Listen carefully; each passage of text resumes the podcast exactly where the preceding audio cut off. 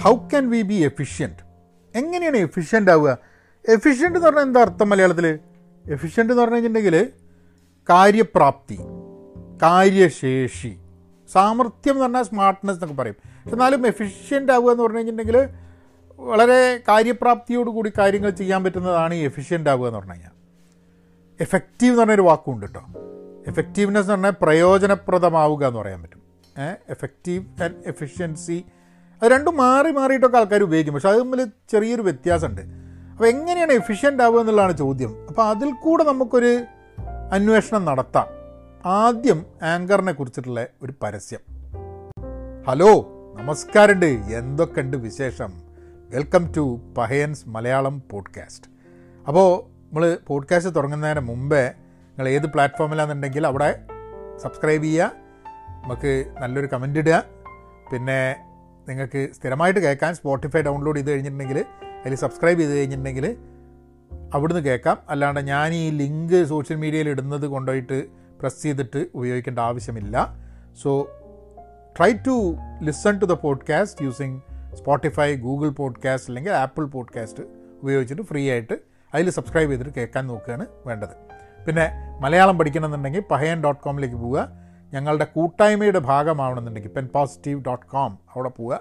എല്ലാ ശനിയാഴ്ചയും ഞങ്ങൾ ആൾക്കാരെ കൂടിയിട്ട് ഒന്ന് കൂടി സംസാരിച്ച് ഓരോ വിഷയങ്ങളെക്കുറിച്ച് സംസാരിക്കും. അപ്പോൾ അതൊക്കെ പഠിക്കാൻ വേണ്ടിയുള്ള കാര്യങ്ങൾ. നമുക്ക് ചോദ്യത്തിലേക്ക് കിടക്കാം. എങ്ങനെയാണ് എഫിഷ്യന്റ് ആവുക? അപ്പോൾ ആദ്യം എഫിഷ്യൻസിയും എഫക്റ്റീവ്നെസ്സും തമ്മിലുള്ള ഒരു വ്യത്യാസം. അത് ഇംഗ്ലീഷിൽ നമ്മളിപ്പം എഫക്റ്റീവ് എഫിഷ്യന്റ് എന്ന് പറയുന്ന സമയത്ത് എങ്ങനെയാണ് എങ്ങനെയാണ് അതിനെ കാണേണ്ടത്? ഇപ്പോൾ മലയാളത്തിൽ നമ്മൾ പറഞ്ഞു കഴിഞ്ഞിട്ടുണ്ടെങ്കിൽ ഒന്ന് പ്രയോജനപ്രദമാവുക ഒന്ന് കാര്യക്ഷമം അല്ലെങ്കിൽ കാര്യശേഷി. അതാണ് എഫിഷ്യൻസി പീറ്റർ ഡ്രക്കർ പറഞ്ഞ ഒരു സംഭവം എഫക്റ്റീവ്നെസ് എന്ന് പറഞ്ഞു കഴിഞ്ഞിട്ടുണ്ടെങ്കിൽ ഡൂയിങ് ദ റൈറ്റ് തിങ് എന്നുള്ളതാണ്. എഫിഷ്യൻസി എന്ന് പറഞ്ഞു കഴിഞ്ഞാൽ ഡൂയിങ് ദ തിങ് റൈറ്റ് അതായത് ശരിയായ കാര്യം ചെയ്യുന്നതും കാര്യങ്ങൾ ശരിയായ രീതിയിൽ ചെയ്യുന്നതും തമ്മിലുള്ളൊരു വ്യത്യാസമുണ്ട്. അപ്പോൾ ഇത് എഫിഷ്യന്റ് ചെയ്യുന്ന സമയത്ത് ചെയ്യുന്നതിന്റെ റിസൾട്ട് എന്താണ് എന്നതിനെക്കുറിച്ച് എഫിഷ്യന്റ് ആവുന്ന ഒരു സമയത്ത് നമ്മൾ ആലോചിക്കുന്നില്ല.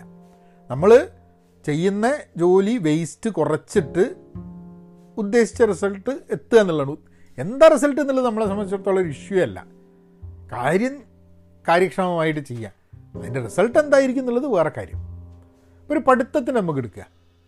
പഠിത്തം എന്താണ് പഠിക്കേണ്ടത് എന്നുള്ളത് പഠിച്ചു കഴിഞ്ഞാൽ നമുക്ക് ജീവിതത്തിൽ ഗുണമാവുന്ന സംഭവം. പഠിത്തം എഫക്റ്റീവ് ആവുന്നത് എഫക്റ്റീവ് ആയിട്ടുള്ള ഒരു കരിക്കുലം എന്താണ്? എഫക്റ്റീവ് ആയിട്ടുള്ള ഒരു സബ്ജക്റ്റ് എന്താണ്? എഫക്റ്റീവ് ആവുന്ന ഒരു കോഴ്സ് എന്താണ്? ഇപ്പം നമ്മളെ ഇപ്പം എഫക്റ്റീവ് ആവുന്ന ഒരു കോഴ്സ് എന്ന് പറഞ്ഞാൽ നമ്മൾ ഉദ്ദേശിക്കുന്നത് എന്താ? ഇപ്പോൾ നമ്മളെ സമൂഹത്തിൽ ആവശ്യമുള്ള നാളെയും ആവശ്യമുള്ള ആ ഒരു സ്കില്ല് പഠിക്കുന്ന കോഴ്സാണെങ്കിൽ അത് എഫക്റ്റീവ് ആയിട്ടുള്ള കോഴ്സാണ് ഇനി എഫിഷ്യൻസി എന്താ?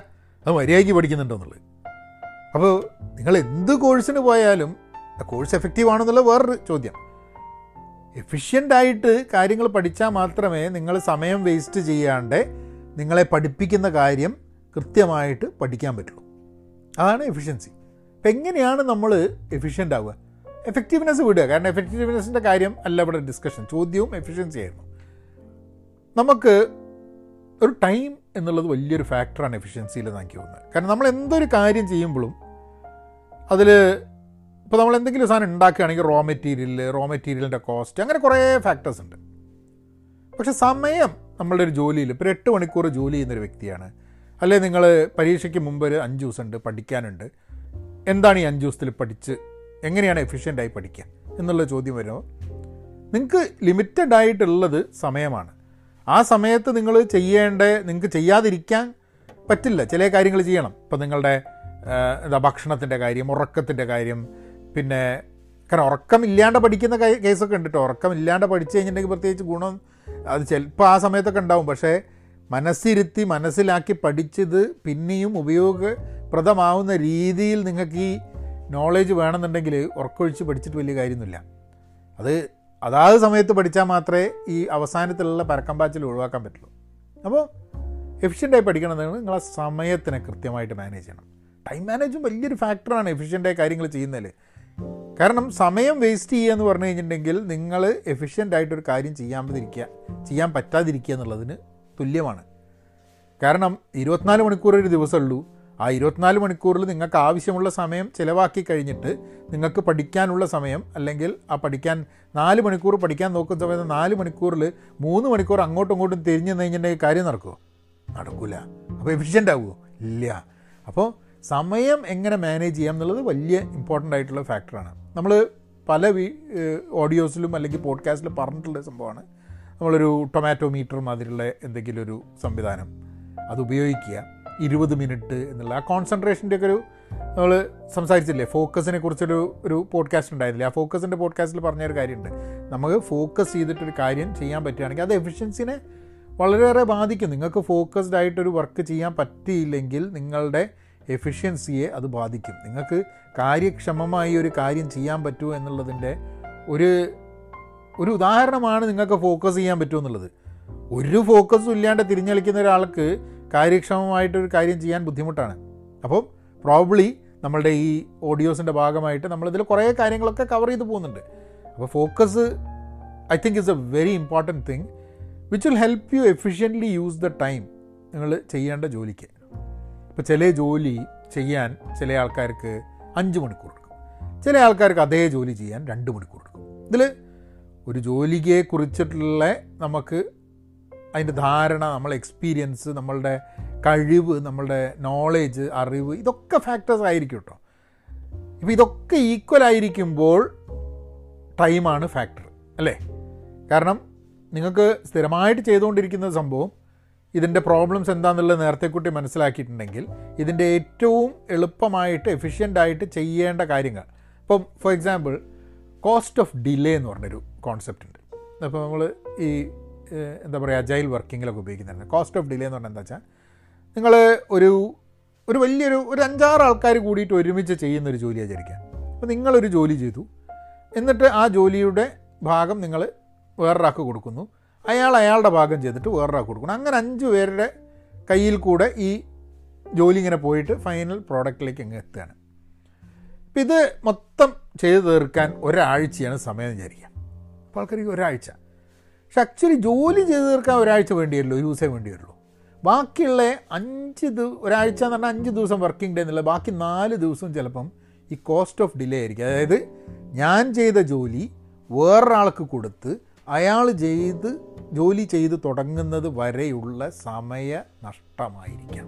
ആ ഡിലേ ആ ഡിലേ കുറച്ച് കഴിഞ്ഞിട്ടുണ്ടെങ്കിൽ ഈ അഞ്ച് പേരും കൂടി ചെയ്ത് കഴിഞ്ഞാൽ ആ ജോലി ഒരു ദിവസം കൊണ്ട് തീരേണ്ടതാണ്. പക്ഷെ അഞ്ച് ദിവസം എടുത്തിട്ടാണ് തീരണത് കോസ്റ്റ് ഓഫ് ഡിലേ ആ കോസ്റ്റ് ഓഫ് ഡിലേ മനസ്സിലാക്കിയിട്ട് അത് കഴിയുന്നത്ര കുറയ്ക്കാൻ നോക്കുക എന്നുള്ളത് ഒരു പ്രോസസ്സിന്റെ എഫിഷ്യൻസിനെ സംബന്ധിച്ചിടത്തോളം വലിയ ഇമ്പോർട്ടന്റ് ആയിട്ടുള്ള സംഭവമാണ്. അപ്പോൾ നമ്മൾ തന്നെ ചെയ്യുകയാണെങ്കിൽ ആലോചിച്ചാൽ മതി.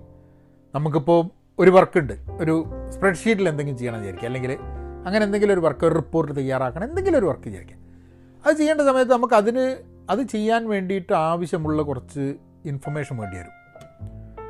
അത് ആവശ്യമുള്ള സമയത്ത് കയറി ചോദിക്കാണ്ട് നേരത്തെ കൂട്ടി അതിന് വേണ്ടിയിട്ടുള്ള ഒരുക്കങ്ങൾ ചെയ്ത് കഴിഞ്ഞിട്ട് നിങ്ങൾക്ക് ജോലി തുടങ്ങുമ്പോൾ നിങ്ങൾക്ക് കമ്മിറ്റ് ചെയ്ത് തീർക്കാൻ പറ്റും.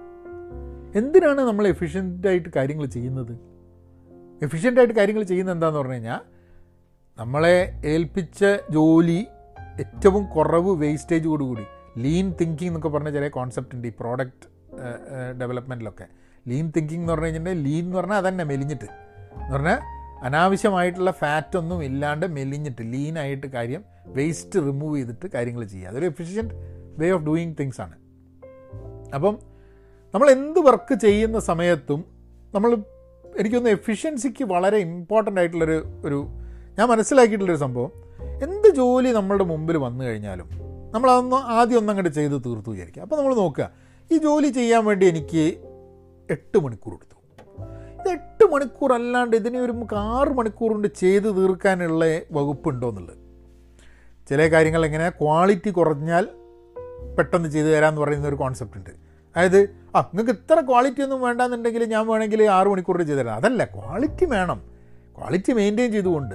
അപ്പോൾ നമ്മളെന്താ നോക്കുക ഈ എട്ട് മണിക്കൂറിൽ ഈ ജോലി ചെയ്യുന്നതിന്റെ ഭാഗമായിട്ട് എന്തൊക്കെ ഏരിയാസിൽ എനിക്ക് ചിലപ്പം ഓട്ടോമേറ്റ് ചെയ്യാം അല്ലെങ്കിൽ എനിക്ക് നേരത്തെ കൂട്ടി കാര്യങ്ങൾ മനസ്സിലാക്കാം അല്ലെങ്കിൽ എനിക്ക് വെറുതെ വേസ്റ്റ് ആയിപ്പോയ കുറേ ജോലിയുണ്ട്. അത് റിപ്പീറ്റേറ്റീവ് ആയിട്ടുള്ള ചില ടാസ്ക് ഉണ്ട്.